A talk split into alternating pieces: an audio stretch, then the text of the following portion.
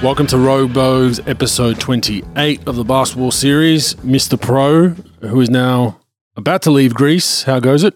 Bogues, it's going pretty well, man. It's been a great trip out here, dude. It's good people out here. I don't know how there's a fucking skinny Greek ever. How they fucking eat, Bogues, it is unfucking real.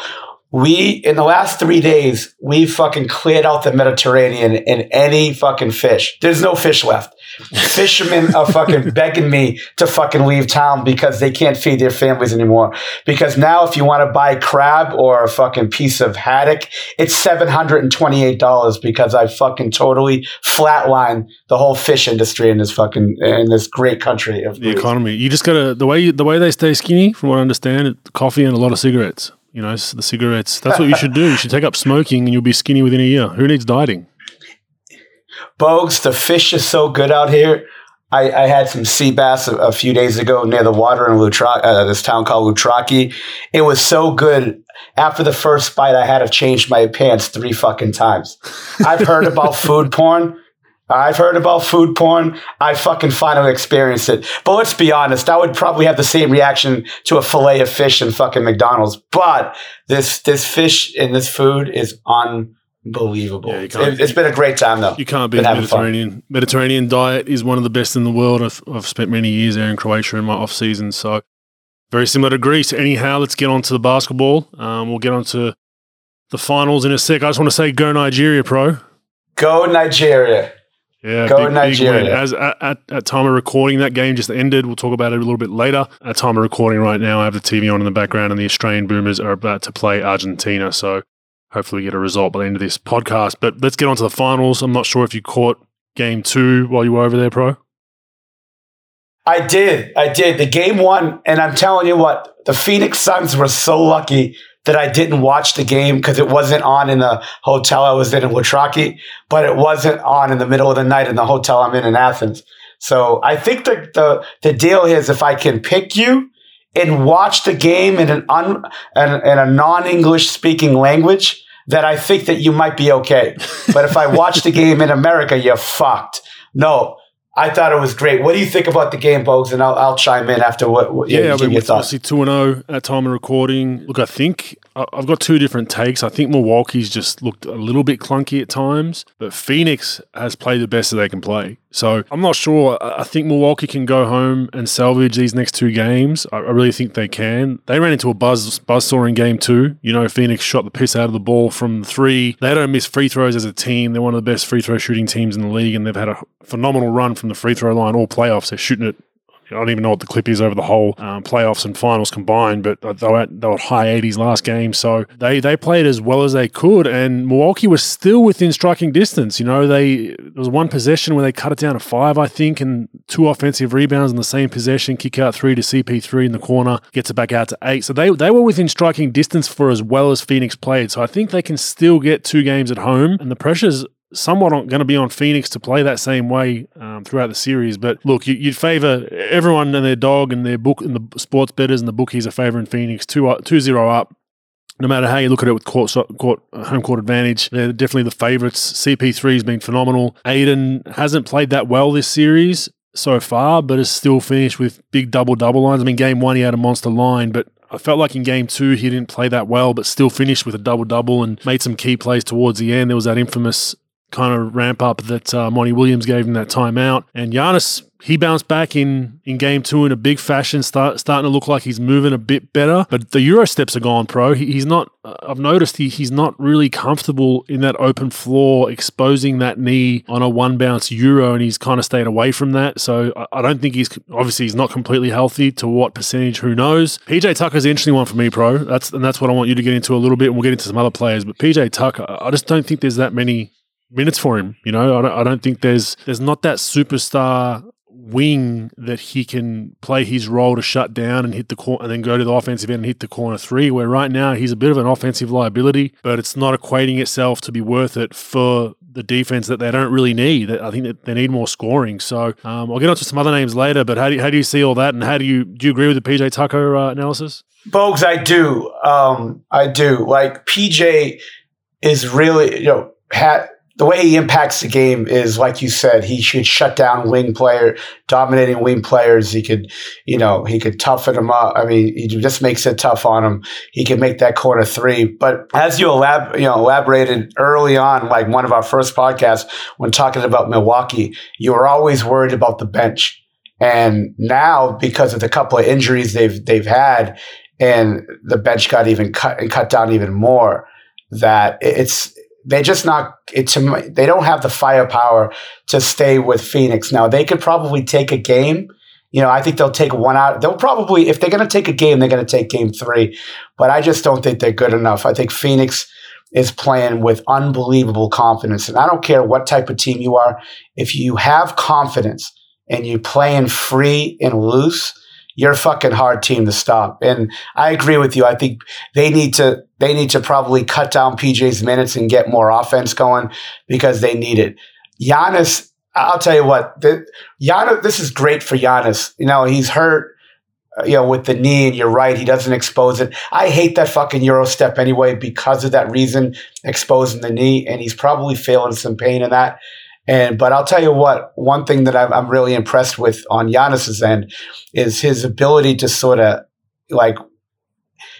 ease into the game. He missed some free throws early in game two, but then he just that third quarter, he just sort of put his head down, just started easing into it with his scoring, with his ability to get to the rim, made his free throws, and really played a hell of a game and kept them in it. But it's just hard for him because they're just going through him because he's the only really consistent scoring threat that they've had throughout the series. Middleton's been up and down. Drew Holiday's been mostly down. Lopez has been good when they got it to him on the block. But and my hat's off to Phoenix and what they're doing too. I don't want to take away from what they're doing. Chris Paul has been unbelievable in pick and rolls. Bridges has been effective. Booker has been outstanding. Ayton, like you said, has been a little bit up and down, but again, I think this is all good for both sides. It's good for Giannis, even if they lose the series, which I think they'll lose probably 4-1, 4-2. It's great to deal with this because it gives him a taste of what's needed to get, what he needs to get better at, what, the mistakes that he made that he can, sort of build on. And I think this is great for him, even if the series doesn't go where it wants it to for him. And then for Phoenix, this is just going to make them stronger. I mean, they've got their role players kicking. They've got Chris Paul doing, Booker and Ayton and the rest of the gang there. It's been a very entertaining, even though it's 2-0, it's been entertaining. Milwaukee's been fighting hard, but I just think that Phoenix is just too good. And I don't think Milwaukee has the firepower. Yeah, I mean, I would agree. It's just going to be interesting with the injuries too. Saric is out for the series. Torrey Craig, they haven't released anything yet. They're pretty two important role players for him. They give, more so from the point of giving their starters rest. So I think if Milwaukee can get three, I think the pressure somewhat goes a little bit back to Phoenix because they're going to be playing, Chris Paul's playing low 40s, Booker the same. So fatigue, injury could play its part, which is why I think I think Phoenix is going to go all in. Obviously, for everyone out there, everyone wants to win every playoff game, but I think Phoenix is going to go all in for this game three. I don't think they want a situation where this series drags out. But the Holiday and Middleton thing that you addressed, that's been the big one. Holiday, he's really struggled this playoffs in general. He had a few shining moments in that game seven against Brooklyn, but they gave up a lot to get him. They did get rid of Bledsoe, who wasn't great for them in the playoffs, and there was a lot of questions about his shooting. But, I mean, Drew Holiday hasn't looked like that much of an upgrade right now as we speak, right? And they gave up a lot of picks. They gave up some, some former picks for that, and that they're the two guys that Giannis, generally in a regular season game, Giannis has a 40 ball, they're winning by 10, and for them to have that kind of night, and they still, couldn't get over the line and weren't really within striking distance late in the game is concerning. So I think Milwaukee, do you maybe play Forbes more? He's a flat-out standstill shooter, knockdown shooter, but he's horrible defensively. We saw at the end of game one, Phoenix were kind of, looking for him defensively to put him in actions. But you might have to do that and get Tucker out of that lineup and probably make it a bit more of a shooting lineup around Giannis. That's the only really way you're going to get you know, get through this series. I think they got to make an adjustment. I'm just thinking out loud via the podcast. What is the adjustment? What is the Steve Kerr small ball death lineup that came in game 3 and 4 of the final series? What is, whatever it is, right? What is that adjustment? They're hindered a little bit because of injuries, but I'm trying to figure out. I mean, Forbes is the only one I can really come to where you maybe put him in a little bit more and go a little bit more small ball style. But yeah, I think they're going to be clutching at straws. Yeah, I mean, they did give up a lot for Holiday, and I don't want to bash Holiday. He's been a great, a very good player throughout his career. He's a great player. Don't get me wrong. Yeah, it's just he's just struggled. Oh yeah, and I know you're not bashing him. I'm just saying, like, my thing is he's been pretty consistent for them, and he's getting into the rut, which. This is the worst time in your career to have a rut in an NBA Finals appearance, you know, especially with him and Middleton. And, you know, Middleton's playing okay, but not great. And you got to look yourself in the mirror and you got to ask yourself, okay, if my shot's not going, how, you know, if my jumper's not falling, how can I help the team? You know, you got to make adjustments within yourself, because this is where you get valued. You know, 30 million, 20 million, 1 million, whatever you're making for a salary, this is where the microscope comes out and said, are you really worth this? And it's just, it is what it is. The game's way overanalyzed as it is. And he's struggling and he's got to find a way, and they got to find a way. And it's tough because they just don't have it. Like, they don't have enough. And I agree with you. It's all about adjustments. Like, when I was working for Kobe and, you know, they get down in a series, Phil, I'm not a huge Phil Jackson guy, but Phil always made adjustments that sort of put them in position to win. And I think that this is where, as a coach, I talk about it all the time about how coach is mostly irrelevant in the NBA. This is where coaching is relevant. This is where you really earn your money and earn your reputation, where if you can make an adjustment. Now, there's only so many adjustments you can make if you got a lack of talent versus the other team and a lack of a little bit of mojo, but it'll be interesting. Yeah, you can go Forbes a little bit more. You can continue to post up Lopez, get guys in foul trouble, especially if you could force switches on a 1-5 pick and roll, maybe get CP down on the block and maybe force a couple of fouls. I don't know. I'm not an X and O fucking genius. I'm more of a junior college version of it. But I think that you got to find some other way to sort of generate offense, and you know, it'll be interesting what they do. I'm always interested in what coaches do to make adjustments in the series. So if they're going to make some noise, Bogues, I think they're going to make in Milwaukee. They're going to make it today, the next game. That's my opinion. Yeah, they got no choice.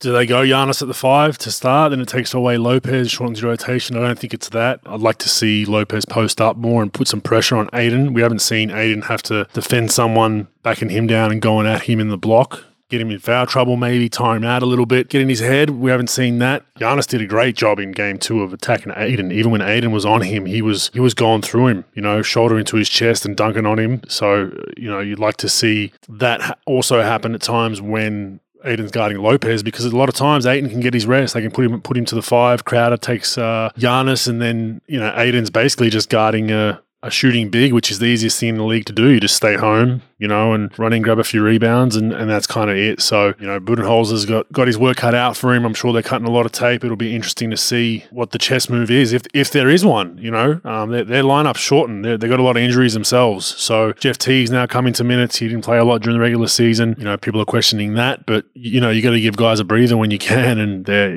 lineup is just so short right now, which will be the same issue for Phoenix now in game 3, depending on, you know, this Torrey Craig. They're saying there was no major damage done, but it sure didn't look good when he left the floor. So I think both teams are going to be light on cattle this next game, but it will be fun to watch. Yeah, I think it's either going to come to two things, folks. They're going to say, you know what, we'll make small adjustments, and we're going to lean on our home court. We're going to lean on our fans. We're going to lean on the, you know, being familiar at our home court and being comfortable, and then making a couple adjustments, and maybe we could squeak this one out 2-1, maybe force a 2-2 if we get some momentum. Or they're just going to say, you know what, we're going to go totally fucking radical on this game 3, and we're going to make a huge change, like you said, like a Giannis at the 5 deal, and say go for fucking broke, and, you know, and maybe we could change the momentum of the series by making a huge change. Now, the flip side of that is you make a fucking huge change and you get blown up by 28. Yeah, it's a fucking world of hurt, and everybody and their mother's going to be coming down on you with a rain of fucking pain in the media about it. But hey, look, this is why you make the fucking big money. You know, this is why, you know, if you're viewed as one of the best coaches in the league, you got to earn your fucking money now and put your team in the best position to win. It'll be interesting. Seriously, it'll be an interesting deal to watch. Yeah, going back to Milwaukee as well, the fans there haven't had a final series since Kareem. So, you know, to have two games in Milwaukee, it's great for the city. I know people, I spoke to a few people that are over there right now that are Bucks, lifelong Bucks fans, and they're pumped, regardless of the 2-0 deficit, what it does for a small market like Milwaukee, the city, the restaurants, especially when you consider the coronavirus and everything that's gone on. I think it's a really good boost for the local economy, number one, and I think the fans are pumped for it. Like I said, Kareem was the last guy. I think it might have been 75, I believe, was the last championship they won with Kareem. Haven't even been close since then. So to be back there is great. And Phoenix have had a long hiatus as well from winning a championship. So two teams that I think either one wins, not many non-Phoenix or non-Suns fans can be too mad about, because it's just good to see a small market in there. All right, did you see the our friend Rachel Nichols and her whole debacle? Folks, who the fuck didn't see that? I mean, this is it's like forget about world economy, forget about global fucking warming, forget about masks. Like, this is the number one story that you see every 10 fucking seconds. That about this Rachel Nichols thing. What's your take? Oh, man, what is my take? You know, for those that don't know, Rachel Nichols was recorded back in 2020. Did you hear how it got recorded, Pro? First and foremost, like a hot mic or something. Was she in her hotel room? It kept recording. Jesus, I'll tell you what, these female reporters for ESPN. And what happens in their hotel room? Erin Andrews had a problem in her hotel room. She's got a problem in her hotel room. Stay at an Airbnb next time. Forget about the fucking hotels. They're bad luck. Well, apparently, so she was in the bubble last season, the infamous bubble at Disney World, was doing a lot of her ESPN work via her room and video potting, essentially, or video streaming, whatever you want to call it. She was doing The Jump, and I guess she didn't turn the camera off properly, and then had a private phone call with LeBron's PR agent, Adam Meldolson, longtime advisor of Lakers superstar LeBron James and his agent. And the camera and the mic caught the conversation. And basically, the wording was something like this, basically saying during the conversation, she also sought advice from Mendelsohn because she believed her bosses were advancing Taylor at her expense. Now, Maria Taylor is a African-American lady or a black lady that is moving up through the ESPN ranks, doing a phenomenal job. Was covering football, I believe, as well. And I guess Nichols is starting to get a little bit insecure about it. I just want them to go somewhere else. It's in my contract, by the way. This job is my contract in writing. Nichols told Mendelsohn, referring to hosting coverage during the NBA Finals a few minutes after saying ESPN was feeling pressure about racial diversity. Basically just said that she's going to get moved on because of the diversity quota and it is what it is, and wasn't too happy about it. And what's ironic about this, Pro, is that Rachel Nichols she's part of the woke mob. You know, she's part of her storytelling with The Jump and everything else. Is she's on that woke side of things, and kind of has to be with the company she works for and working in the NBA, but not woke enough, Pro. Not woke enough. Not enough woke credit points. She's got the female woke point, and that's about it. So they've finally moved her away from covering the NBA Finals now. It's just been a big, like you said, it's not that important, I don't think. It's just blown up because it's during the NBA Finals, probably the wrong time for anything like that to come out. But what's lost in all of this is how this recording came out. Are you familiar with that? Again, it was recording from a device that, like, from her laptop or something, or a camera, right? And then somebody from ESPN, shocker, fucking leaked it, and then just started this shitstorm, right? Like, yeah. That's sort of how it obviously came. Maria's got a hold of it, and allegedly, I would say, I would be a gambling man to say that she's used that at an opportune time. She's infamously in contract negotiations right now, Maria Taylor, and asked for $7 million, I believe it was, a couple of weeks before this tape recording. I think it was $7 million, yeah, which is more than Stephen A. Smith or around his ballpark. And then coincidentally, a week later, this recording came out. So for those out there to put two and two together and figure things out, but ultimate chess move by her to sit on that recording for this long and now use it at a time where she's probably needed more than ever.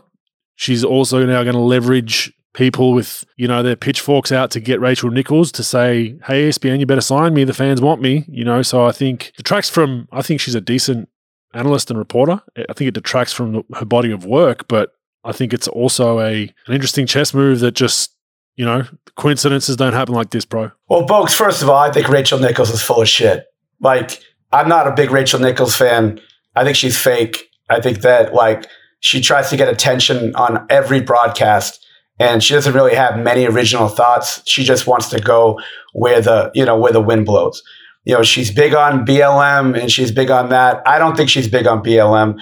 I think she's big on MMM, the me, myself movement. She will do and say anything in the public eye for people to, like, you know, love her, to fucking, to continue to get raises, to continue to get more power, and she'll say and do anything. But that being said, even though I think she's full of shit, like, she made a comment about what she thinks and feels about why she didn't get, you know, a particular position. And let's be honest, we hear it every fucking day that this person got this job because she's a woman or he's a guy. This person's black or this person's white, and that's why they got a job. She didn't say anything demeaning. She just said what she thought. And look, we hear it every day. So I don't really blame her for that. I blame her for being a fucking fake and saying, you know, she's all for minorities in the workplace. She's all for that movement. And now when it actually happens, she's fucking all against it. And look, she makes $1.5 million. Taylor makes $1 million. They offered her $5 million. She wants Stephen A. Smith money, who's making $8 million. So I think she wants in that neighborhood of $7 and $8 million. This thing is all about leverage. And yeah, she was sitting on the recording. Hey, look, good for her. I mean, she's trying to, like, use that as leverage. Look, you need leverage in this world. And I don't blame her for that. It's a complete shit show, but it goes to show you that most people in society are completely full of fucking shit. They tell you one thing, all for this. When anyone, to me, is radical on one side, to me, I think they're full of fucking shit. Like, for me, I'm vulgar at home. I'm vulgar off the camera and off the mic. And I'm okay with that because I'm not a fucking fake. But you get so many, especially in the media, you get so many fake fucking people who throw it at you one way. And then when the camera's off them, they're a fucking complete different way. So, like I said, I'm not a Nichols fan. I think she just wants to be loved too much and doesn't have an original opinion that might have to go against the grain a little bit, which that's what I like out of anybody in life, including media. But I just think it's a fucking shit show. And, you know, like I said, I don't think her comments are all that bad. She just made, that's what she was feeling. And that's what she thought. She thought she got screwed for the job. I don't know if she got screwed for the job. I'm not in fucking ESPN, but that's all we hear, though, bro. Like, it's just a valid point. That's all we hear is this team needs to hire someone. An NBA team needs to hire a female coach. So this is my conversation back podcasts ago. Is that detracts now? If there's a really good woman that's supposed to be a head coach and get a head coaching job one day, gets the first one, there's going to be sentiment that people are like, it's a token job because it's, you know, there's all this pressure about it. It's the same thing within ESPN. You got to be careful what you wish for. And it's just, you know, the other factor of Nichols using the female card to progress her career years ago, how hard it was for her to break into a male-dominated society.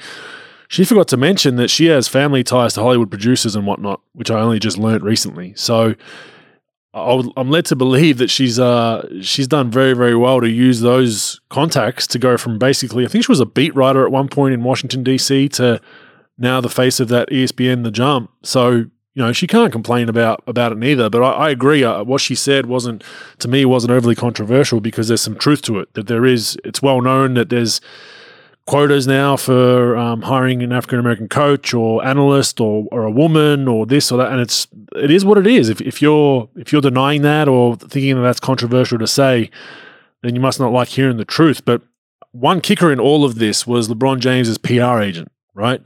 So LeBron's probably one of the most woke in the NBA, you know, loves to push whatever cause is trending, except for the China one, you know, the Uyghurs in China and the concentration camps that they have over there to make his shoes. They're fine. That's all good. Don't know much about that situation. Not educated enough, but everything else I am. Anyway, his PR person or his, you know, that's employed by him and Rich Paul was caught on that mic saying, I don't know, I'm exhausted. Between Me Too and Black Lives Matter, I got nothing left. Nichols then laughed. Goes back to your point. People that are in power, people that are in the media, people that are preaching to the choir being you plebs out there, like Pro and I are now. I'm a washed-up athlete, so I'm a pleb. Preaching to us, they don't give a shit. It's in black and white from LeBron's very own PR person, right? It's all to create your brand, your mystique, get marketing, you're doing the right thing. That's all it is. I've yet to meet someone. There's not many celebrities that I've met or basketball players that preach this stuff nonstop that live that life. I'm just going to put it out there. There's not many. There's probably, you know, if I can count on one hand that actually live the life that they're preaching everyone else should live. And that would be rare. I only need one or two fingers on one hand. But probably hit it on the head. It is what it is. As long as it doesn't affect me, I'll preach it. As soon as it affects me, Rachel Nichols, Rick Carlisle, whoever it is, no, then now it's not fair to me. Well, that's what you're doing to everyday people, and that's what you're preaching to everyday people. So I don't feel sorry for either of them. I think ESPN's got a massive problem anyway with all this going on, and I'm just sitting back eating popcorn and laughing my ass off because I love when the woke and the people that are offended by everything go after each other. It's a match made in heaven. Yeah, it's just typical. Like people, it's just human nature. They'll do anything and say anything to get more power, more money. And on the flip side of that, they think by saying it day in and day out, look, if you want to support BLM, do it. If you want to support whatever you want to support, that's on you. That's how you feel. That's fine. But you think by just, if you're fake, like Rachel Nichols is, obviously, she does it. And she's going to expect to get protected by if she makes a mistake. Fuck that. In today's society, nobody gives a fuck. They'll love you until you make a mistake, and then they'll run off like they're going off the fucking Titanic and fucking running off and pushing off pregnant mothers into the water to get on a fucking lifeboat because they don't want anything to do with you after you fucking do this shit. And that's it because she's a complete fucking fake, and now she's just getting exposed for it. Like I said, I don't care what she said. That's up to her. That's her feeling on it. But whatever it is. But it's just another fucking day at the fucking circus. Yeah, it is, and we see it with politics in the States at least, and even over here where they're going to cancel each other out. But now you've got kids not talking to their father or mother because they voted a different way to them, or their grandfather because they voted a different way, and it's just a crazy time with all this shit. So and they're the people that are affected by. People that are in the public eye, journalists, your Rachel Nichols of the world that are preaching to the choir. They're preaching to everyday people who buy this shit. And that's what gets me. They're preaching to people that think, oh, wow, that Rachel Nichols she's all about it. Fight the power. Great. Now, I'm going to do what because Rachel Nichols told me, right? And then it affects their life because they stop talking to their brother or their husband or their wife or whoever it is because, oh, you've got views that Rachel Nichols said are wrong or whatever it is, right? Well, they don't give a fuck at all. They don't care. Like they don't give two shits. And that's what I try to relate to everyday people is like, stop following celebrities, stop following people, athletes that are giving you their political views on like, this guy's a good president because of XYZ. Like, make your own educated decision, do your own reading. If you're influenced by an athlete, celebrity, or a talking head on ESPN, I feel sorry for you, number one, because you don't even probably know what's happening to you. But number two, just do your own research. So, yeah, it's been fun to watch. You move that one on into some Kyrie Irving. There was an interesting podcast, Matt Sullivan, apparently a beat writer who worked for the Brooklyn Nets a number of years ago, or last season and the season before. He had some bombshells on a podcast with Dan Le Batard. And, yeah, I mean, basically told them on a show that the Nets cap, they're circumnavigating it. Is that the right word? Circumnavigating, same shit, I guess, and various ways in which they made KD and Kyrie feel in charge. So he reckons he spoke with high-ranking official and the Nets at the Nets who watches over the money and basically says there is a blank check for those guys as soon as they got here, whether that's buying a girlfriend or a girlfriend on the side. So I hope none of those guys are married or have a current girlfriend because he just thrown him under the bus. Or getting a house in California for the week if they're there for a game or party. Putting money for the boys and equipment for random shit. They're totally cool with covering that. But they had to have some meetings with them because every week it was something new and they had to adjust the numbers. So I think that's what makes the Nets a modern franchise. So his argument was they're a modern franchise. They're doing things how you should do it in the modern world. It's not their fancy facilities or their defensive schemes. It's that they are willing to put up with this. Pro, number one, how has this report not garnered an investigation from the NBA? Because this is blatant salary cap cheating and tampering. Like, I mean, if Kawhi got in trouble or Magic got in trouble for the Kawhi thing and all that kind of stuff, this is blatant. Like, if they're buying party houses when they go on the road and flying their boys out and paying for equipment, that's surely some sort of illegality with the cap, isn't it, bro? Yeah, I mean, that was a pretty amazing sort of revelation the guy made. To me, the interpretation of the CBA is this is a multi-million-dollar fine, multiple draft pick sort of cost for the Brooklyn Nets, if this is true, because the rules of the NBA state, like, you can only do so much for players. There's only so many things you could actually do for them besides their salary and bonuses and things. But if you're having a no pun intended, a rogue operation where you're financing these things for players on the side, that is an amazing, amazing thing where, you know, if the NBA catches wind of it, I mean, it should be a big fine and big investigation. If it is actually true, you know, with this report. But it goes to show that people will do anything at any price to keep your superstars happy, to keep the money rolling in and keep you at a championship contender, where you'll do anything and break any rule possible to get this thing done. But this is, I mean, my eyes flipped after hearing this. This is there's a lot of tomfuckery that happens in the NBA. This might be an all-timer, a top 10 all-timer for sure, if this is actually true. This is fucking amazing with the girlfriends on the side, the houses, that's a pretty fucking... Some teams would have a pretty big checkbook if it was some guys that are single. I'll put that disclaimer, have you know, double-digit girls all around different cities. That's an expensive payment for the Brooklyn Nets. That's a lot of lobster and filet and suites at the Ritz-Carlton and flights for their girlfriends, you know, geez. Like, you'd love to see the bottom line, but that is blatant cheating in my opinion, because all that can do now is say, oh no, we're cool with that because it didn't go to the player. Right, cool. So then I sign a 1.9 vet min deal and you pay my boy, you pay Pro $15 million to be my chef. You know, like, where's the line, right? Like, it's one of those things. Like they said, Bogues, it's the NCAA version. When the NBA catches the Brooklyn Nets cheating, you know, they'll definitely put it on the fucking Houston Rockets or the fucking, you know, the Minnesota Timberwolves or the fucking Detroit Pistons. You know what I'm saying? Those guys are gonna get fined the fuck out of themselves. So for not wearing, you know, for a dress code violation, they're gonna fine the fucking Pistons about $500,000. But yeah, it'll be interesting, man. It's fucked up.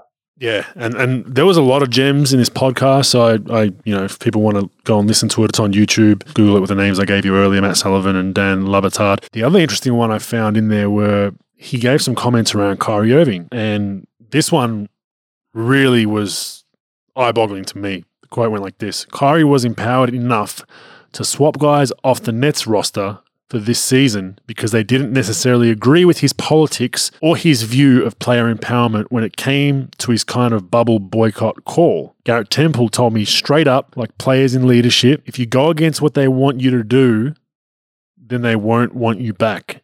And if that's the case, I don't want to be on this team. Coincidentally, most of the Euro guys that were on that team were all gone after the bubble. So there is a bit of smoke to that. And that to me is absolutely mind-boggling. So you're basically bringing your politics, individual politics, whatever they are, you're bringing them to an athletic event, a basketball game, a locker room, where your sole job and cause is to win a basketball game. You're saying, hey, do you agree with my politics? No. Go to the GM, get him out of here. He doesn't agree with what I'm trying to do here. Now, you know, player empowerment, there's different definitions of player empowerment. There's different definitions of social causes that people support. We know BLM was very divisive. There were people that loved it and there were people that hated it. There were people that were in the middle that didn't care either way. But if you've got a player now in a locker room that's not only a player but a superstar and a guy that's one of three that's looked up to on that team as a veteran leader, an all-star and potential Hall of Famer, that's pretty intimidating. You know, you're a second-round pick that, you know, has your own ideals. You got to toe the line and buy in. And we talk about Kwame Brown's podcast, you know, from months ago, that's his kind of point. It's the go-along, get-along game. And you see this in locker rooms now. That's a pretty concerning thing to kind of read for me. Yeah, this has been going on for the last 40 years at least, folks. Like, Now, the player politics stuff and player empowerment, or more player politics, really hasn't been a big deal. You know, maybe it's probably started the last 10 years or so. But like, I read a great book about the Los Angeles Lakers. It's called Showtime. I think the author is Jeff Pearlman. And he was saying that Magic had that type of power with the Lakers. And like, he would party and, you know, like party it up and take girls to bed basically side by side with fucking Jerry Buss, because Jerry Buss wanted to be around Magic Johnson that much. They would chase women together, you know, party. And because of that, you know, and also that he wanted to keep Magic a Laker for the rest of his life, he would do anything for him. So there was a, you know, there was revelations about that where they would chase women and party together. But also, like, there was one time, like in training camp, where a player like, you know, an end of the bench guy was fucking Magic up, like roughing him up, and like brought Magic to the ground on one possession. And he goes like something like this, "Motherfucker, you'll be gone tomorrow." And that fucking guy was cut the next day. And it's nothing. It's fucking, it was, it's an incredible book. It's an incredible book. I would definitely recommend anyone reading it, but because it's a real view, like cocaine problems with the team and all the party and all that stuff. But that's what it is, because GMs, especially in today's game, their fucking hands are tied because these guys flip on them every two or three years. They go to another team. So you need to, like, especially your superstars, you know, whatever they tell you to do, you got to do, or they're fucking gone. You know, because they got you by the balls anyway. So it just goes to show you that, hey, look, you know, it was player movement and things like that, and chasing women 40 years ago with owners and things. Now it's, hey, if you don't agree with my politics or whatever. Now I don't know if that's true. It might be, it might not be, as far as the political thing, but definitely, if like those superstars don't want you there for one reason or another, they'll fucking get you out. I definitely believe that side of it. And it just goes to show you that's just sort of where we are today, where if you have all the power as players and as superstars, you could call the fucking shots, because what's the GM going to do? If you leave, it's their ass. They'll get rid of the GM and coach in 28 organizations before they get rid of the superstar. They will have no qualms about that, because the player is more important than the culture of the team or the GM or who the coach is, and probably 27 organizations.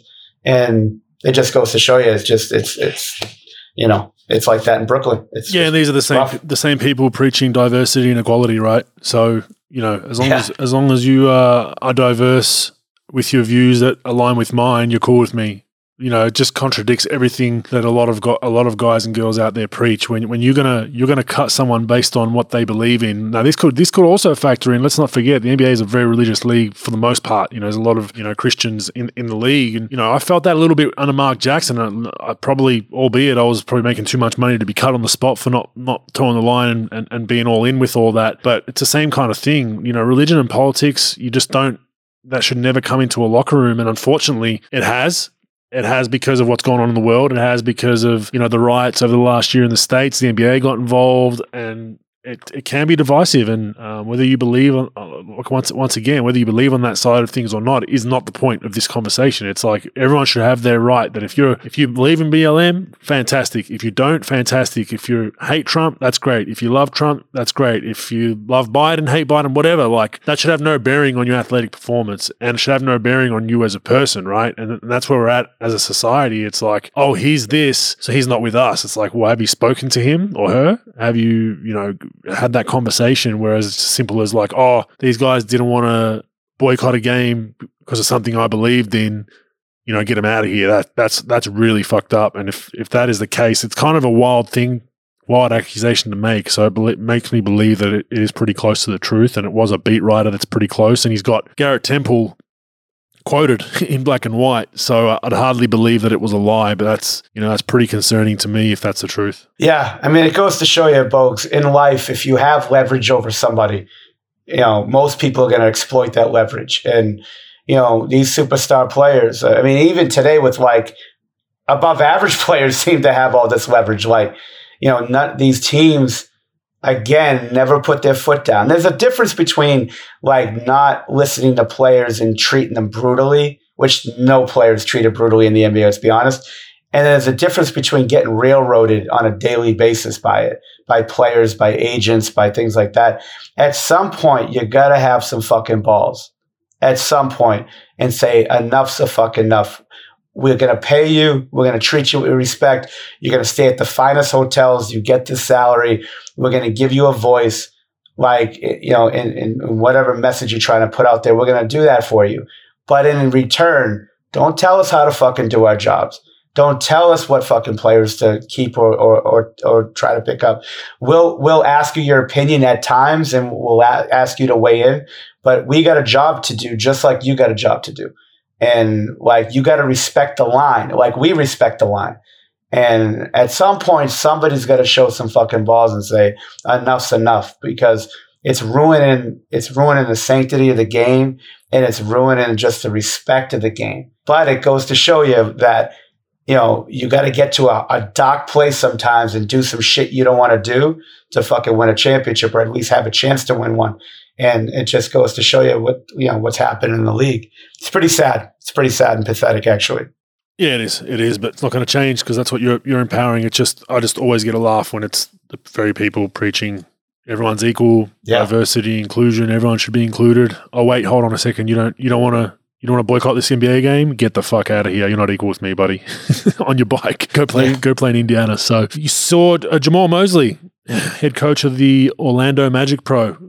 Great signing for Jamal, first and foremost. His first head coaching job. We've spoken about him at length. He was a head assistant at the Dallas Mavericks the last couple of years, or last 4 or 5 years at least. Former import in the NBL for our NBL fans, and yeah, he's got the deal to turn that dark and gloomy Orlando Magic around. He's got a hell of a job ahead of him, because they're in all kinds of problems. Some young talent there, but I don't know. You just don't know which way their roster's going and who they're building around. Really, they're in a full on rebuild. I'll say it again, full on rebuild. But yeah, good signing. I didn't see any particulars about the deal. Did you see any particulars? I didn't see any years or how much he's getting.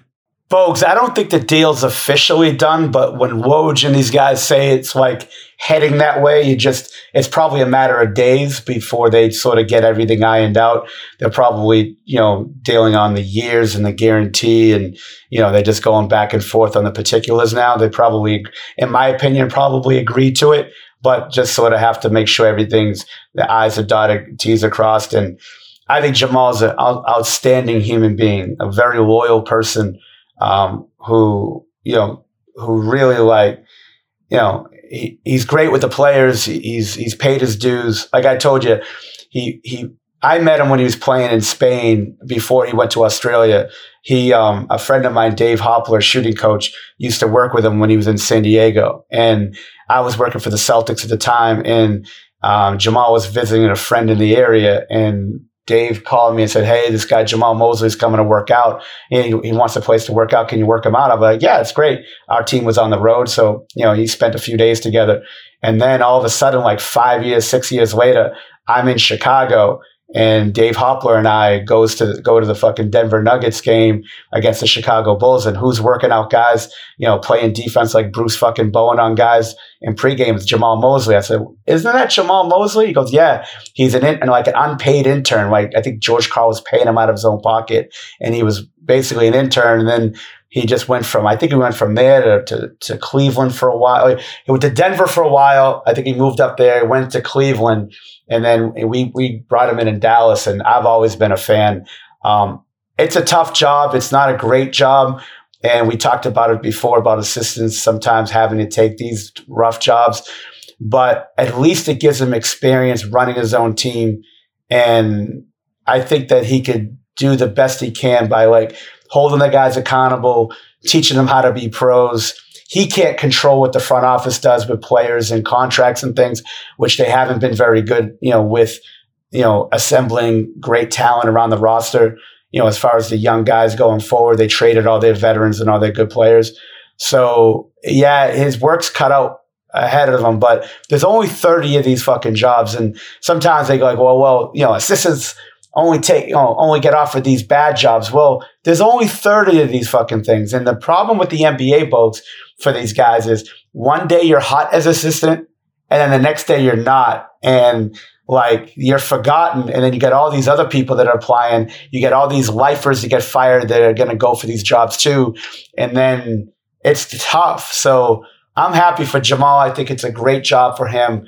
I think he can learn on the job. I think he's paid his dues, and I think he'll be pretty good. You know, look, he's going to be, you know, a victim of his talent. Either he's going to be good if they acquire talent, or they're not going to be good. But again, it's great for the experience. It's great fucking money, and you get a chance to all those ideas you have on the second seat over from the head coach that you have in your head. Now you could actually put on the court and see what works and what doesn't. I think Jamal's going to be fine. I look forward to seeing those guys and seeing how he does. Yeah, it's always a tough job, though, to take these kind of roles, because what's the measure of success for the Orlando Magic? It's not going to be based on wins and losses for the first couple of seasons, but there will eventually be a third or fourth season where they start to expect playoffs, and you know the rebuilds are always hit or miss, and it can somewhat backfire on head coaches. Like you said, look, it's great. He's got his foot in the door, so he's got a head coaching role. Who wouldn't want to be happy? But on the flip side, if God forbid it doesn't work out after a year or two, then he's kind of back to the bottom of that list of next assistants to get a head coaching jobs. For people out there, there's a lot that goes into these decisions. There were back in the day. I don't have any names off the top of my head, but there were a bunch of assistants, mainly Spurs guys, funnily enough, that would knock back jobs that had head coach openings that were just known as bad jobs or suicide jobs as per se, and they wouldn't take them. But I think those days are gone. You kind of have to take what you're given. But, you know, I think it does hopefully work out. Jamal's got a lot of good things about him that he can implement, a lot of good in his coaching style. He's worked for numerous different coaches, played all around the world, which helps as well with his network and whatnot, and having a bit of international influence in his coaching most likely. So I think it's a good hiring. And honestly, for the Orlando Magic, I don't think they could have messed this hire up anyway. No disrespect to Mo, but they're in a full rebuild. So I think whoever they get is going to be a young, enthusiastic guy like Mosley was probably the right decision. You probably wouldn't want a veteran head coach for that group. And it looks as though, you know, he'll have his work cut out for him. Yeah, I definitely think he has his work cut out for him. But, you know, the one thing he does is players gravitate to him. So he's going to control the locker room. Look, he's replacing a hell of a fucking coach in Steve Clifford, a hell of a coach. So it wasn't like Steve Clifford couldn't do the job. It wasn't like the locker room totally boycotted him and shut him off. They just weren't good. They probably thought, look, we'll get a younger coach in here. He was probably a little frustrated without any intel or anything. I'm just going on what I think. Like, Clifford was probably frustrated because they had this team that was sort of a borderline playoff team with, you know, with their talent, and they shipped all the talent out. So now you got Jamal. I think Jamal will control the locker room. I think that players would really respect him because of his work ethic. The guy straps it up every fucking day and goes out and beats guys up, you know, defending them in workouts and stuff like that. You know, so, I mean, he just has a great way about him as far as with people. He knows how to treat people the right way. And as we know, a lot of head coaches in the league do not treat people the right way. And I think he'll treat his staff the right way. I think he'll treat his players the right way. Again, there's no fucking secret formula of winning games in the NBA. So it ain't like he's going to give them 30 extra wins because of his coaching. He's going to have to build that team up based on his talent and develop some of these players. And they got to draft well, and they got to sign good free agents, or it's not going to be a good time for him, you know, in 2-3 years from now. I think he could definitely just keep everybody together. I think they could fight for him. I think they'll scrap. But again, his talent needs to improve on his team. This is a tough job. The ownership is good there. They're not meddling like some other bad places in the NBA. They will spend money when they need to spend money. So if they could just get it right with the draft and some of the free agents they sign, I think he'll be okay. If they don't, it's going to be tough for them. But I think that, look, there's only 30 of these things. You can't kick back jobs like you said, like they did back in the day. You know, because, look, you never know. Because as an assistant coach, in my opinion, your team has to be successful and win for you to have a chance to really get these head jobs. Because they're not going to get, like, if Monty Williams wins a championship, which it looks like he's going to, no team's going to get Monty Williams. So what they're going to do is they really think that by hiring the next assistant over or the second assistant over from him, they're going to rub off like they did, like Indiana thought with hiring, Bjorken from Toronto. They think because they won a championship that those guys have it. And that's not necessarily true. Some coaches on winning staffs are fucking completely insane. I wouldn't have them coach third grade fucking teams. But so I don't think you should go. I don't think you should hire an assistant based off if they win a championship or not. I think you just need to hire them by watching what they do with players, how they talk to the media, how they handle themselves, your intel. I think Jamal will do well, but for him to have longevity in that job, they're going to have to upgrade their talent. Yeah, no doubt, and it's a talent-driven league, and it's always going to be always interesting to me to see an assistant coach go from assistant to head coach. I usually think it's better to go to a different team because that relationship you have as an assistant with players is generally has to change. So we'll keep a watch on that. Have you seen the new logo proposed by the NBA Pro for next season? Oh, God. Yeah, I had the same reaction to that my wife did when she saw me without a shirt on for the first time. It's horrible. I'm not a fan of it. It's so bad. So for those that haven't seen, you can Google it. The new logo is a fresh take on the league's iconic logo man identity based in the classic 75th anniversary symbol, the diamond. So it's got a 75, it's around a diamond. One glaring thing in this pro is the logo and the logo man is white. So we could have a few more boycotts in the coming months in next season, pro. I don't know, man. What the fuck? Like, come on. I mean, you can't fuck up a free lunch. The logo is good. Everybody loves the fucking logo. Everyone loves the logo, but it's noticeable the logo is white. That's all I'm saying. And, you know, player empowerment. Yeah, of course. Kyrie might not play another game in that 75th anniversary season. No doubt. I mean, what are you going to do? Come on. I mean, it's a fucking logo. But the actual 75th anniversary logo is not a pretty logo to look at. I just think, KISS, keep it simple, stupid. It makes sense with this. The logo is iconic as it is. Use the usual logo and maybe just throw a little 75 in there somewhere, and I think we've done it. We've done a good job, pro. Yeah, man. I got no artistic fucking talent in my body. I got no talent in my body, period. But this is fucking brutal, in my opinion. I'm not a fan. So God bless you, whoever designed it. I have nothing against you. You know, I'll send you some Alpo for your C&I dog, that the person who fucking designed it. But I got nothing against you as a person. But that's just I'm not a fan. I'm not a fan. Enough said. Real quick, the Overtime League, big signing for them. High school junior Jalen Lewis is signing a $1 million plus contract with the new Overtime Elite League. Sources tell The Athletic. He's only a junior at the moment in high school, so that is a huge, huge deal. He's 16 years old, youngest player ever to turn pro in American basketball. So the league's, they're putting their money where their mouth is and spending money like they said they would. Yeah, they're going to have to. They're going to have to because, look, they're a first deal entity. Like, you know, no one knows anything about them. So when, players are thinking about going to Kentucky, and now with the likeness deal where they could make some money, obviously not this much money, but they could make some money and they could play at a place that's pretty stable or go to the G League with their program.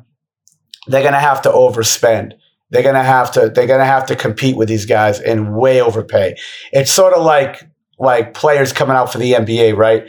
And they got contracts from Nike and they get contracts from Adidas or Reebok. You're going to have to fucking overpay Nike 3-4 times on their deal. They'll take a quarter what they take sometime in some cases from a brand they really trust versus a brand they don't really want to use. But if you overpay them enough, they'll go. They're going to have to continue to spend like this to get players because this might be a complete shit show after a year where yes, players are getting paid, but they're not developing. And it's a shit show. There's no college. You never know how this thing's going to play. You know? And everyone just jumps ship. Yeah, exactly. So, but they are spending it, and they've got a lot of venture capital money involved in it. So it'll be interesting to see once the actual games get up what the quality is like. If I can get that out. What the standard of refereeing is like, what the standard of the games are like. So there's a lot to go into it than just signing superstar players. So we'll continue to watch that space. The Olympic pools or the seeding, however you want to call it, it's been finalized. So the qualifying tournaments, there was one in Canada, one in Serbia, and one in Croatia. That's all finished. So we'll go through the groups real quick. Group C, Argentina, Japan, Spain, and Slovenia. So Slovenia took that qualifying spot. Luka went off and had a triple-double in the final. Got them the last spot. That's a pretty tough group, bro, but we'll just go over them this week because next week we have a very special guest joining us, bro. That'll help us discuss and break down the Olympic stuff. So I'm sure you'll be excited. We're getting the CEO of McDonald's? He's a chef. He's a chef. Oh, special to me. I'm sorry. Not you say special to the show, not just to me. I apologize, guys. Not just to you. I did see you find a McDonald's in Greece, though. Of course you did. Such an American thing to do. Yeah, it brought a tear to my eye. It brought a tear to my eye. All right, Group B. This is Australia's group. Australia and Nigeria were qualified. Germany and Italy were the late qualifiers. So Italy came out and beat, I believe it was Serbia, in Serbia, which you don't see very often. So everyone thought Serbia was going to come out of that pool. They didn't. And then Germany came out of their side of things. They came out of the Croatian bracket and they beat Brazil in the final. So Australia, Nigeria, Germany, Italy. Now, Nigeria, as we said earlier, they just beat the US in a friendly game. I said from the start, they're not going to be an easy beat. They've always been a team with a lot of athleticism, a lot of kind of talent, but just they just had either Nigerian coaches or European coaches, and it was just always a shit show. Just never looked organized, and they just literally went out there and just played almost kind of a free-flowing street ball type game with no structure. Now they've got a coach that does that in Mike Brown. That's very, very structured, very hard-nosed coach, and they looked phenomenal today against the USA. I'm not sure if you saw that game, but albeit they shot three ball at an insane clip, over 50% for the game, but they looked phenomenal, bro. You know, Bogues, this national team stuff is amazing. You get pride not only in your country, but you get pride to kick the shit out of any team that you play. You don't care. And it just goes to show you, we've seen this in American teams, probably in the past, that Larry Brown team that they had, that they got a little cocky, in the early 2000s, and they got their ass handed to them, in the World Championships and the Olympics. Any game. Now, look, there might be a talent disparity without question, but look, if you play hard enough, you play disciplined enough, and you don't care about who you're playing, the names in the back of the jerseys and the team that you're playing, and you just want to fucking go out and just play your hottest, and you might get a little lucky. That's what they did. I mean, I didn't see the game, but I mean, that's cool. That's really cool to see to me. That's why I love the Olympics. I love any FIBA deal, Olympics or World Championships, because you never know what you're going to get. You never know how these things are going to go, unless it was 92 with the Dream Team, of course, but it's good to see. It's cool to see. I'm sure the U.S. would, lick their wounds and be like, you know what? All right, we can't just. This ain't gonna be a fucking, this ain't gonna be the and one mixtape tour. We could just show up and fucking play, or a Globetrotter game against the Washington fucking Wizards.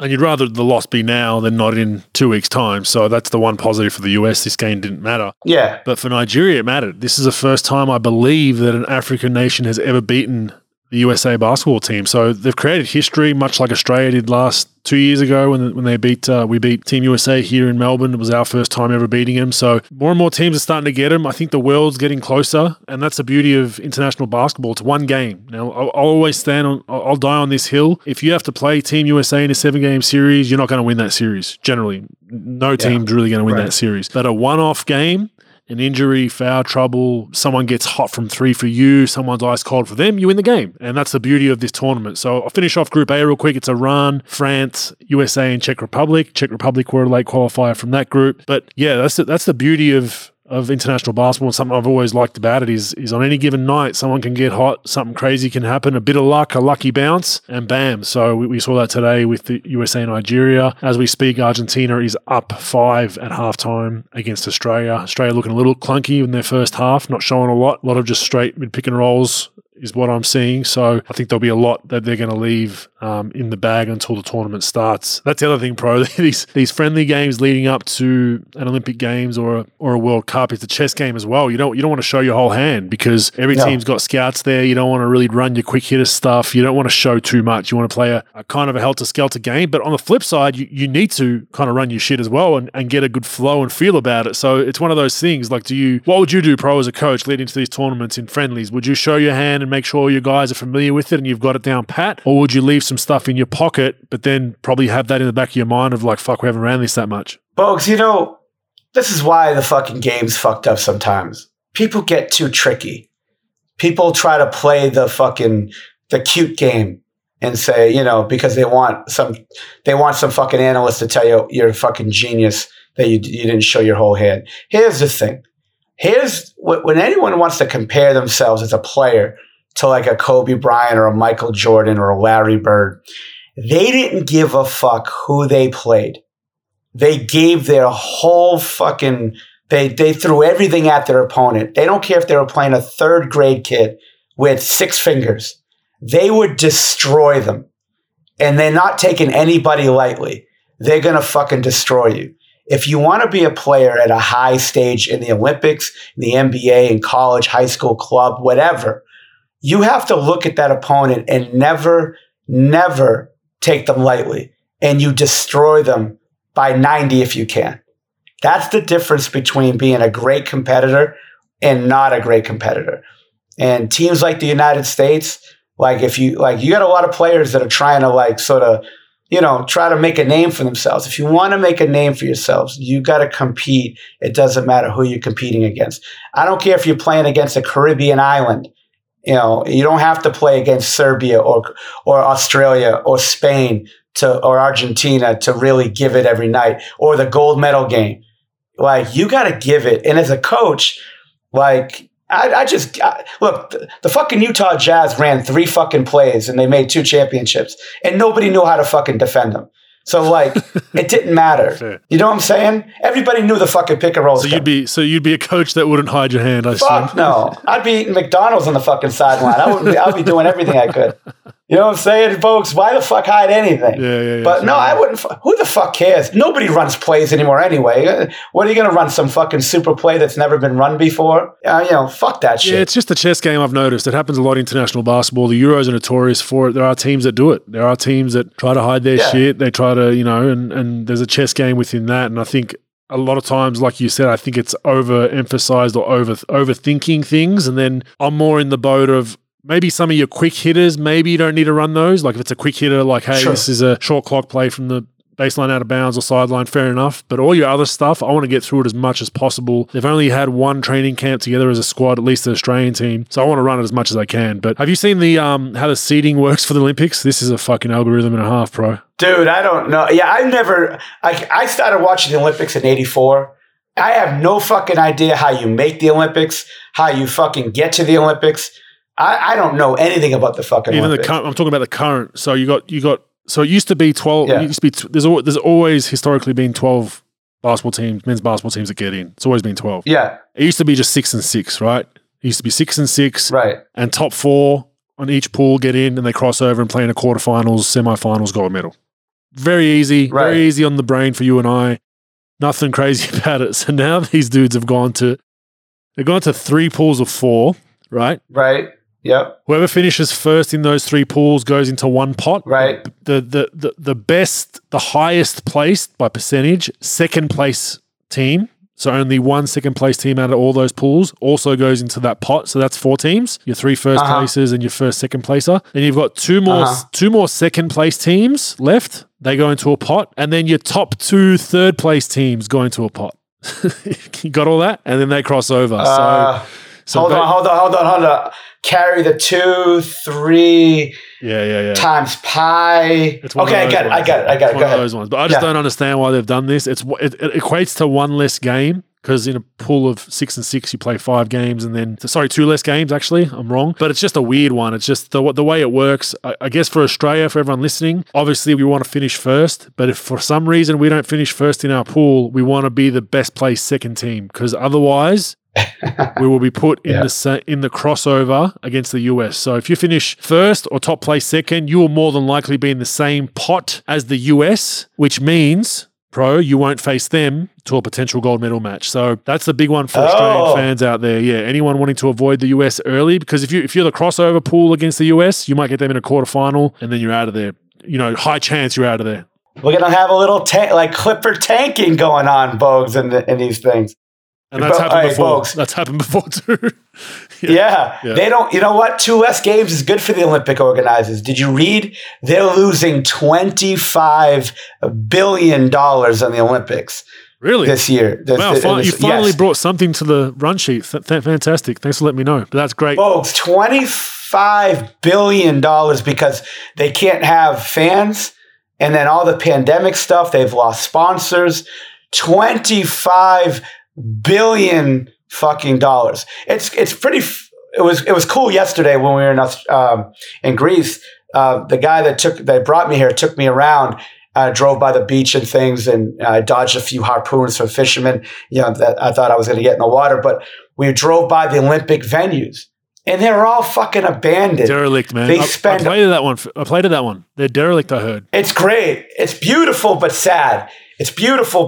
And like, they build all this infrastructure with the, you know, and I asked them, like, baseball fields and cricket gyms and basketball gyms, and there's like grass coming out of it. And like, they're abandoned. And I asked them, I said, why don't you just give these venues to colleges or like the Olympic Village? Like they said, yeah, it's about 30 minutes up, you know, it's about 45 minutes away from here and it's abandoned. I'm like, what the fuck? Like, but now I guess because of the no fans thing or no fans that come, I mean, all these countries lose money in the Olympics. You know what I would do, Bogues, to be honest? I would keep it in Greece. 100%. And I'm not just saying that because I agree with you. Yeah. Same place every year. By the way, Bogues, I went to the first Olympic stadium that was built here. Bogues, I don't know how the fuck people don't die going up that. First of all, it was a fucking hike, right? But like these steps that they have to go up in the, like I wanted to go all the way to the top to see Athens. The fucking steps are like a complete straight down. I said, there's no fucking way. If I get up, I'm not coming down unless I'm in a fucking body bag. But the Olympic Stadium was beautiful. But like the people here love the Olympics because it obviously was created. There's a lot of tradition, a lot of history. And plus, you don't have to be these countries that, A, pay off the Olympic Committee to the fucking Olympics. The bankruptcy, usually bankrupts, like for instance, the Sydney Olympic Village. That's where the Kings play out of, Kudos Arena, right? We use the old Olympic Arena that was built in 2000. It's still not an area that's popular. It's now just started to flip into heavy housing, high-rise apartments, right? And we see that with a lot of places. It's a gripe I've always had is they come in and pillage some of these countries. Now, Australia, first world country, US, they can survive. They can kind of tread water and be okay. It took that village area to somewhat get people back there 10 to 15 years. So if you're Athens or you're Brazil, Rio, like I heard Rio's already derelict. It's already empty, you know, and it's like you feel sorry for these countries, what the IOC does to people, and people don't understand that they're a mafia within themselves. But I agree, Pro. I think have it in Athens every year. It's the home of the Olympics. It doesn't create a home advantage really for anyone but Greece. Great food, great weather, and it's something historic about having it there rather than, you know, every 4 years just absolutely pillaging some poor country. So the reason why, for those that don't know, Japan has announced a state of emergency with coronavirus, meaning that they thought they'd have half capacity, if not 2/3, zero capacity, Pro, no fans at the games. So that's where that 25 billion comes into play. Yeah, it's pretty sad. And like I said, I would just have it in one place. They could upkeep the facilities, you know, and you don't have to abandon them. You don't have to build all this infrastructure. For what? I mean, what are you going to get out of it? We all know why. We all know why this is going on, Pro. There's some suitcases of cash that are going to people to get the Olympic bids. Remember the old, I don't know if you probably don't follow soccer, but the FIFA. Utah.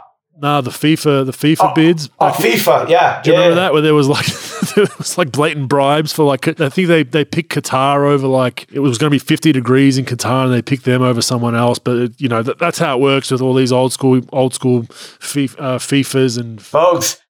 I'm sensing a new podcast for you covering the IOC. Oh, man, I've got no fun for the IOC. What shits me about these dudes as well is when you're in the village as an athlete, you're not allowed to promote your own sponsors. So once the Olympics starts, there's a rule, right? If I'm sponsored by, let's say, McDonald's or Coca-Cola or whoever it is, I can't promote them on even my own social media channels during that dead period of the Olympics. And I'm like, but you guys aren't paying us. You know, and okay, for let's put this into perspective for people out there. NBA player like myself made a shitload of money, right? The problem is, let's say a dude that's on the rowing team or the archery team, his whole preparation for 4 years is usually funded by a sponsor. And their cherry at the top for funding a guy and taking that risk is that they hopefully have a gold medal for their country, great PR. Then the Olympics come, they can't even promote their fucking sponsor. That's why I can't stand these guys. IOC, I think it's the biggest rort. It's you got them and the NCAA about who wants to do the most dodgy things and preach the choir. And I think the IOC he's almost overtaken him because it is. Hold on, Bogues. I got to leave this message real quick. Hold on. Hey, Lawndale, I gave you $10,000 to wear that Pro Pizza jersey. I want my fucking money back, okay? You can't wear it. I want my fucking money back, Lawndale. $10,000, all right? You can't wear my fucking pizza jersey, and now I'm all $10,000 and a pizza jersey. I want that shit back. Okay, I'm Pro's sorry. Pizza? Pro's Pizza? Well, no. Remember that guy that made the pizza jersey for the Pro? Yeah. Yeah, I paid Wandale 10 fucking grand to wear it around the Olympic Village. That's bullshit.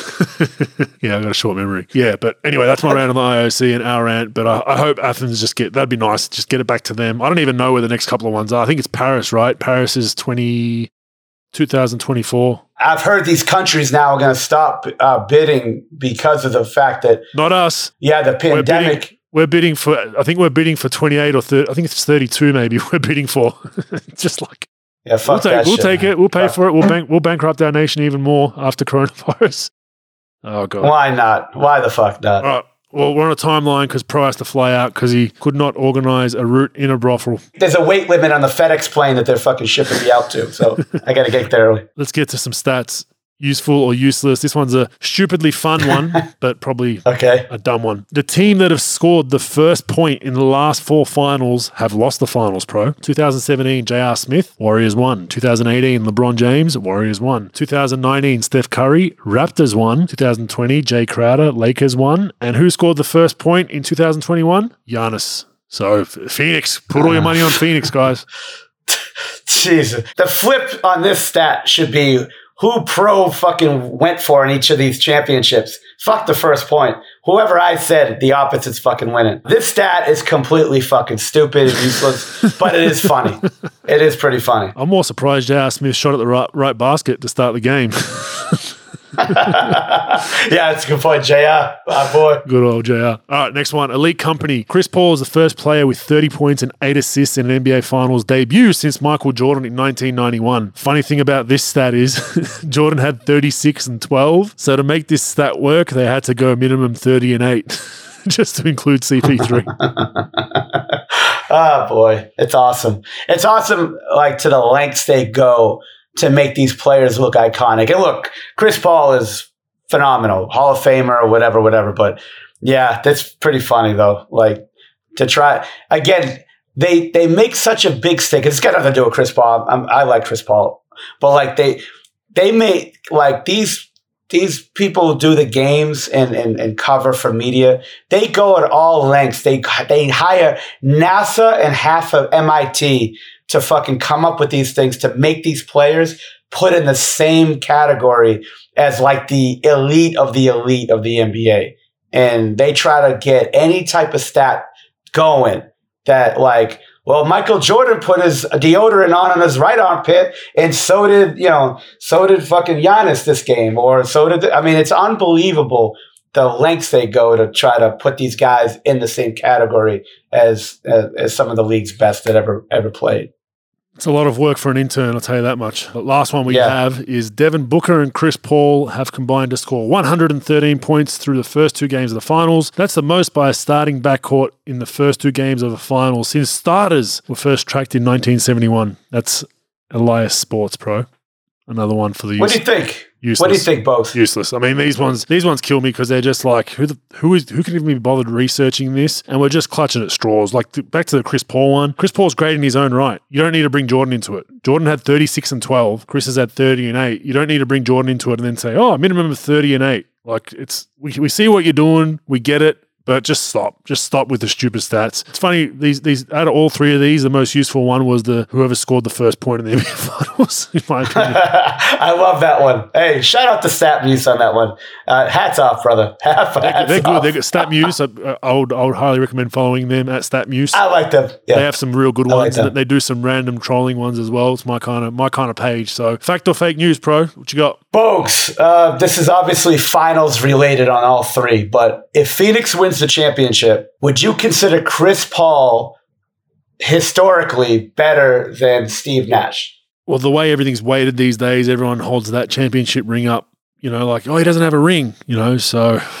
In public sentiment, people probably will have Chris Paul above Steve Nash. It's tough. Steve Nash was one of the best to play the game, but also played in a very stat-inflating system. You have to remember D'Antoni's style was basically emphasizing shots in the first 7 seconds, so there was a lot more opportunities. But I still think Steve Nash by an inch, and I'm not a fan of Chris Paul as a person, but I can separate the fact that he's a phenomenal player and leader on that team. So I think if he gets the ring, I'd have him equal to, if not a little bit past, Steve Nash. Yeah, I would put Steve Nash ahead of Chris Paul. And look, what Chris has done throughout his career is phenomenal. It's been great. I mean, the guy's done very well throughout his career. Nash did play in a system that's sort of up-tempo and push things, but also he won 2 MVPs. In my opinion, if you're an MVP, 2-time MVP, that obviously by your peers, people are saying, and I know we talk about the voting all the time and whatnot, but he's the best in the league for 2 years in a row and could have been 3. And, his team just wasn't good enough to get to a championship. I mean, they were good. They were really good, but they just didn't have enough. They had to face the Lakers, the Spurs, great iconic team. But I just think Nash, and before Steph Curry, I thought Nash was the best shooter of all time. And on top of the 2-time MVP, best shooter of all time before Curry, made his team better, advanced deep in the playoffs, I think. I didn't fact check this one, but I think he's done a little bit better in the playoffs than Chris Paul has, even though if Chris might get might win a championship. But I mean, look, it's not a personal thing. It's just more what your eyes see. There could be 1,000 other people that see it the other way, 1,000,000 other people. But I think that Nash, being the 2-time MVP, taking his team deep playoff consistently, the shooting.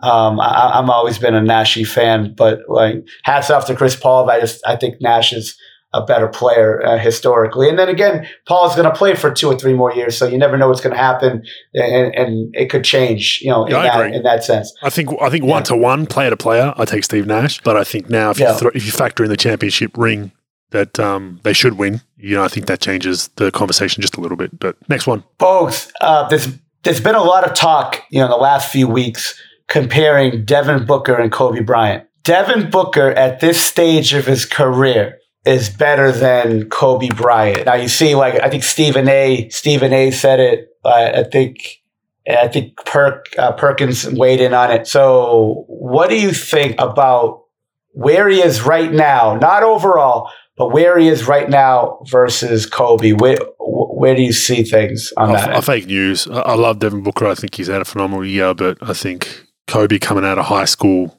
and the journey that he took, I'd still take Kobe at this point in his career over Devin Booker. I think Kobe had to take his lumps, but what is this for Devin Booker, 4 or 5? I think Booker's into his 5th or 6th year. Yeah, I mean, I'm taking Kobe. I don't even think it's that close, to be honest with you. I think this is just a good talking point for him to have, but yeah, I think I'd take Kobe. You? Yeah, I'm with you on that boat. Well, you have to say Kobe. He'll roll out of his grave and choke him. Oh, I have to. Jesus Christ. I wouldn't have had a job or get interviewed while I was here because of that. I wouldn't have been brought out here because of that. But to me, I think Kobe was better because of the fact that he dominated. He completely dominated on both ends of the floor. By the time his 4th or 5th year came up, I thought he was a dominating player in the on offensively and defensively. Where Booker is a very good offensive player, very good, and he's built. I think this run has really solidified his place in the NBA, at a way higher clip than I think a lot of people probably viewed him. And he's doing phenomenal things. He's doing great things. But Kobe did it on both ends. And I know, those guys had a relationship later in Kobe's life and career. I know Booker references him a lot, but I just think because he dominated both ends. Now, Booker's played more minutes up to this point because Kobe really wasn't a starter until probably second year. Eddie Jones. Yeah, he wasn't a big Dell Harris fan because of it. Dell kept him on the bench, and Kobe would talk to me about. I remember when we were talking about new coaches, because when Phil was going to leave in 2010, at the end of 2010, he said, "Hey, give me a list of coaches." So I'm a huge Kevin McHale fan, so obviously I threw Kevin out there. I threw a few other guys, and I said Dell Harris. He goes, "Hell no!" and with 8 exclamation points, obviously because Dell coached him hard. hard. You know, Dell's an old school coach, but I don't think Kobe like coming off the bench all that much. But yeah, I do remember that. But yeah, I wouldn't put Kobe and Devin in that same category just because of, again, statistically, probably Devin's doing better because he like I said, the minute thing, but Kobe's domination on both ends of the floor, and Booker's a solid to average to below average defender, where Kobe was just like fucking, you know, dominating on that end. All right, last one, Bogues.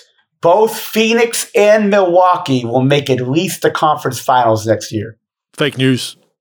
Yeah, I think they won't. I think this is their opportunity. I've still got Brooklyn out east when they get healthy. I think Milwaukee did a fantastic job going this far, but I've still got Brooklyn out there, and I think this is Phoenix's year for them to do it. So I don't think they'll go back to conference finals. I think the Lakers will rebuild a little bit. The Clippers hopefully can get healthy again. It's a much tougher journey out west. If I had to pick one of those two, which one had a better chance, I would say Milwaukee has a better chance of making it back to the conference finals, funnily enough. It's interesting. And you know what? Like early on when I thought about this question, the answer, I had the same answer. But you know what?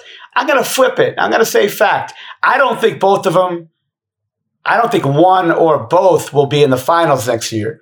But I do think that they can make the conference finals. Look, I think Milwaukee, hopefully, and again, we don't know about injuries, right? But I think Milwaukee will not only like have the guy, you know, have the great Ragu, I think they call him, the kid that got hurt, DiVincenzo. I forgot the DiVincenzo, yeah. But DiVincenzo, yes. The kid who played at Villanova. I think they'll add to their, they'll spend a little money with exceptions and things to add, to bring in some more bench guys that could help them. I think they could get to the conference finals. They'll have Giannis. They'll have those three. You know, we think they'll have those three guys back, and then they'll add to it. I don't know if either team or both teams will have enough to get through it to the finals. But conference finals, I think. Look, I think Phoenix has a different level of confidence in their game. You know, they've had the experience now of going through this. It's not just a bubble playoff run. I mean, they had to play with fans and things at the end of the later half. And yes, they you know, they weren't expected to even do close to what they're doing now. But I think now that they've been there, their players are stepping up. Their role players sort of know their role. There's no really internal friction that we know about. I think they could make the conference finals. If I had a guess who's going to make the final out of the group, Milwaukee might have the easier draw through there. But again, I think Phoenix could get to the finals again. I don't know if they win it at all, but I think they can get there. Who the fuck knows? Because we don't know what's going to happen in the offseason with Chris Paul. We don't know what's going to happen. He wants $100 million. Well, that's the thing. If you're Phoenix, do you give it to him? Bogues, at first I said no. You know, it's too much money. He's too old. But as that owner who's been isn't there some sort of 38-year rule tweak or something where you can't give him a certain amount of years? For a max, you can't give him a max, I think, folks. I think you can give him because you got his bird rights, you can give him money, but you can't give him a full-fledged 4-year max. But I think you can give him a 3-year deal. Look, the only team that's going to take him, if it's not Phoenix, is New York because of the, you know, him and Leon Rose history. They got cap room. It's New York, and they're a better team. But I think Bogues, this owner has taken a fucking. He's been one of the biggest jokes in pro sports with Phoenix, and I think now that they've got this thing rolling, that I think PR wise he'll take a huge hit. And I think if he doesn't do it, and I think that now if I was them, I would do it, but I would probably partially guarantee the third year. You know, I would probably partially like half guarantee it, you know, to get a little bit off of it. But I think they have to do it based on, look, that team's a lot different without Chris Paul on it. And, you know, look, I think Booker will get better. I think Ayton will get better, even though they're really good right now. But I think that they will give it because I don't think that owner, I think right now, like, you know how it is, folks. They could kill you. You win a championship, everything's fucking erased, and no one remembers 5 years ago. It's like the aging prom queen thing. Nobody remembers who was prom queen or Miss America back in fucking or Miss Australia back in 2015. You know, but they know who it is in 2021. They forget about you quick. So if he wants to sort of get rid of this bad publicity, I would sign him. Fuck it! You made all this money in you know with the postseason and you know with your CBA and all that stuff. I think they do it. Will it be a great deal? I don't know. Like, obviously, his age and injury history, you've done a great job with him this year. You never know what's going to happen in the future. But I think going forward, they probably have to do it because I like Campaign a lot. But if you lose that, if you lose Chris Paul, you got to go Campaign. He's a starting point guard. You're a lot different team. Let's be honest, you know? Yeah, it's fair enough. I somewhat agree. I mean, it's tough because he's aging. You don't want to pay him all that money and then does his hamstring again or something like that. But at the same time, I think you pay him as a thank you for those 2 or 3 years. Worst case, he's one of your best coaches in a jersey that you'll have. So I think they're just going to have to eat that sandwich regardless of how it comes and however it turns out if they get a championship.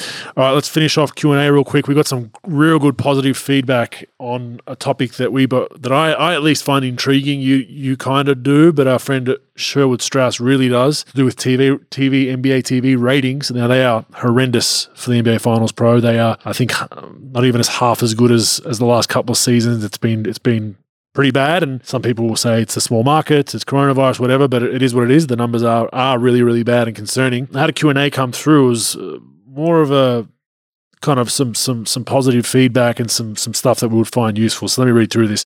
Really enjoying the honest commentary on the NBA. I want to help you speak the truth. From last week's episode, you mentioned the $75 billion figure the NBA was expecting for its next TV deal. Pro and I discussed that about next TV deal, if they do a in-season tournament, how that all works. It's going to put a figure together of around $75 billion. Well, as a former venture capital investor that focused primarily on TMT investments, which is television marketing, I assume, I can confidently say that that $75 billion number is an NBA fantasy. I could go on forever about why it won't happen, but the simple story is that the shrinking economics of the cable TV business model and changes in consumer consumption habits would make the deal financially unsustainable for any network. Just a few realities the league is facing. Cable TV subscriptions under 50% of its peak during the contract.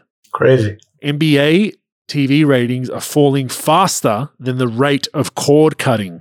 Netflix streaming has changed the consumer's tolerance to commercials content ratio, which represented about 1/3 of revenue and time of these networks. So Netflix, there's no ads. So people are now getting used to Netflix and Stan and all these different things. You don't have ads. Competition from live entertainment platforms, YouTube, Twitch, is growing at 20% CAGR. I'd have to look up what that means, but I assume it's annually or whatnot. And I can attest to the YouTube thing. I've watched plenty of shows via YouTube. Shout out to Kwame Brown.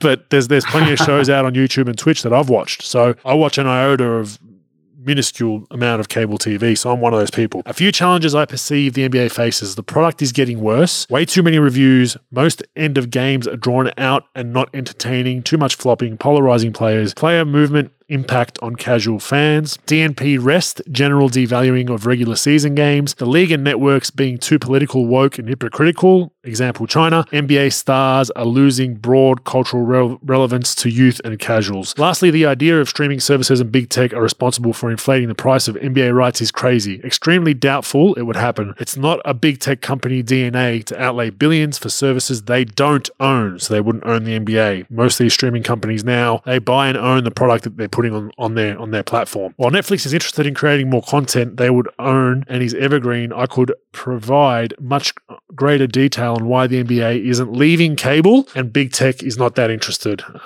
He also mentions, I write more about this stuff on my blog that shows some of the data, jfm-data.github.com/blog. So if anyone wants to read that, and then goes on to say that he wrote an article about Rachel Nichols and Maria Taylor saga too. Look forward to your perspective on the drama. I expect it will turn more people off from watching the NBA Finals in reference to Rachel Nichols and Maria Taylor. If you were the ESPN president, how would you have handled the situation? I guess that's his question, Pro, for his long-winded question for us about how would you handle the ESPN thing. But everything else, what are your thoughts?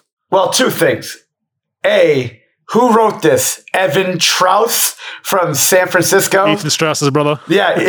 It's Ethan Strauss's ghost. This just says Joel from Canada. He makes some valid points though, Pro. And, yeah, sure. He has numbers to back up his points. I think he's onto something. Oh, hey, without question, most of the stuff, if not all, is totally valid. That's my question was like, if all these ratings are coming in the way we talk about them, why are these TV deals going up? It's just crazy. It's crazy to me. Are they going up though? Is that just fluff put out by Adam Silver right now to get on the negotiating table? Because it hasn't been signed yet. It could be. Who the fuck knows, Bogues? You don't know. And I mean, how many percent of the people who actually fucking tell the truth these days? Who the fuck knows? I don't know. And that's the weird thing. If I'm a TV network, I'm not doing it. If these ratings are legit and all these subscription things are legit, I totally agree. And my second point of this is, Joel, please get a better fucking name for your blog, man. There's like 88 different dots on this blog, man. How about Joel's Take at joelstake.com? How about that? But no, maybe he's everyday working man. He can't afford to spend all his money on a blog he writes for fun, bro. Come on now. It's a good point. No, but hey, look, very well thought out, very interesting stuff. I do think that, if I'm a TV network, I'm really thinking about, am I really going to break the bank on these deals if these ratings are like they are and the subscriptions are like they are? I think there's going to be a fucking problem here coming soon.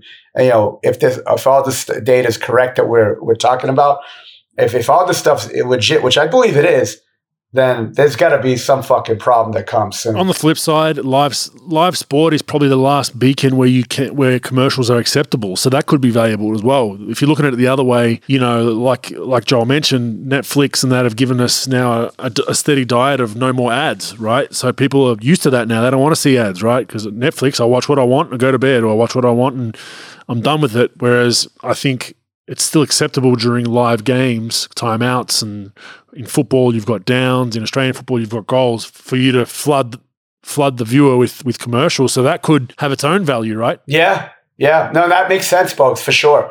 I don't even, me. I don't think of those things, and you do, and other people do. I'm not wired for it, but you're right. Like if I'm watching a movie, I don't want to see a fucking ad, right?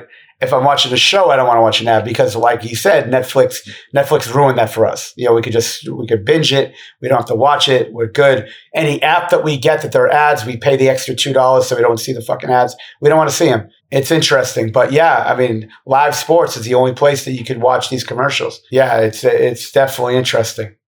Yeah, thanks for that. I thought it was insightful. I thought there was a lot of valid points because we hear a lot, these streaming companies are going to come after the NBA and that's going to boost the price up. And I think Joel has tabled some very valid points as to why they wouldn't, because they don't own the content. And that's the beauty of the NBA. They own their own content. They can obviously license it out and go from there. So we'll watch that space. And I guess that 75 billion number, we'll know in the near future if that was how far off it is, because, if they only get 20 billion or whatever it is, there's going to be some writing on the wall. That's obviously for 6 or 7 years, don't forget. But interesting times for the NBA. And like I said, I know for a fact that the NBA finals numbers are the worst of the last decade plus. They're absolutely horrible. So there are some concerns there. Let's get on to the next question so you can get to your flight. Question for the pod: would you rather win a ring in your first couple of years in the league and never reach the finals again, or wait until pretty much the end of your career, a la Chris Paul? So for me, I wouldn't care. I mean, I think winning a ring mid to late is better. Richard Jefferson always talked about when I played with him about, I think he went to the finals his first year in the league or second year in the league, and it kind of, then he had to go through some down years and it was hard to kind of comprehend what that was like because he experienced success so early. So,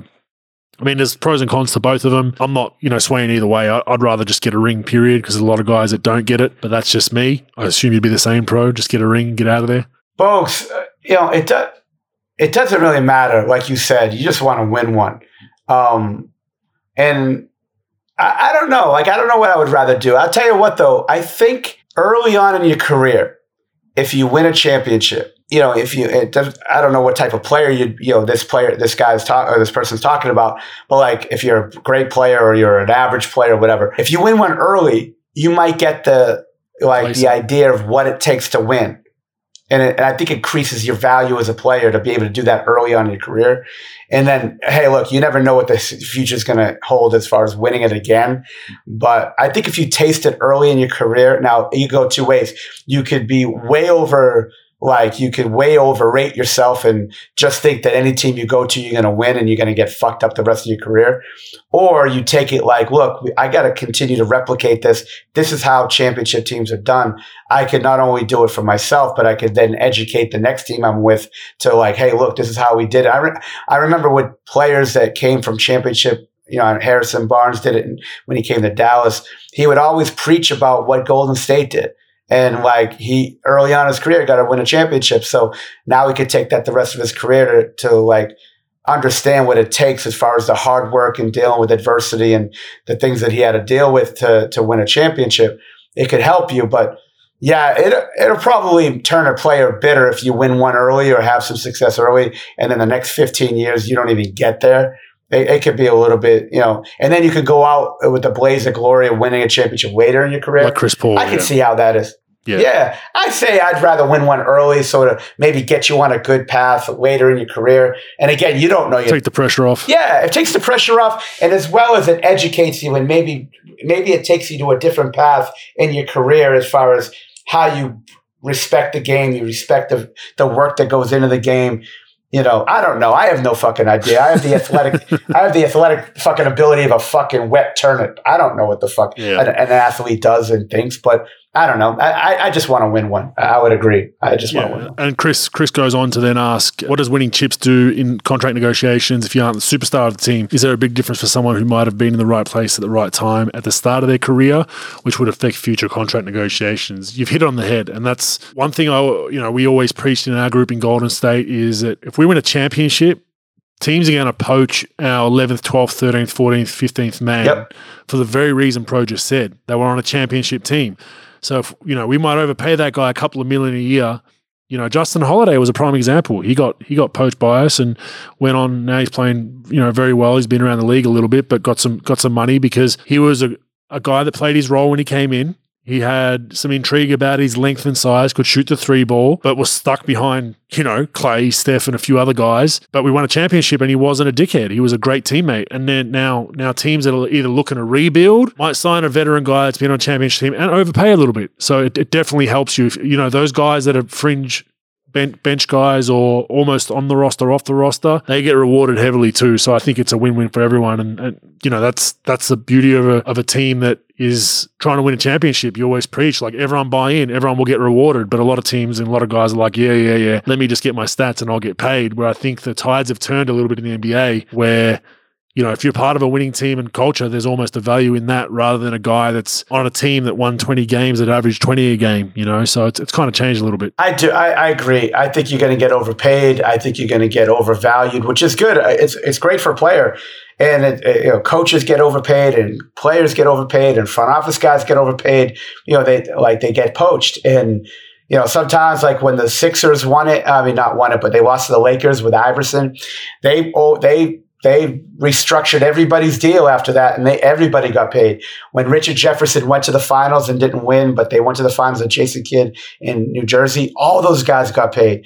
They owed half their fucking money to Jason Kidd because most of those guys weren't that good, and fucking Jason Kidd made him look a lot better. But like, when you win, everybody wins, and they want winning players. I remember Rick Carlisle saying that, to teams like early on in my stay on Dallas, like he said, look, like, everybody wants winners. Like, you win, everybody's valued that way. And I think if you win championships, it definitely helps you tenfold. And if you're the best player on that team, you could actually turn iconic if you win a championship and you're best player on a championship team.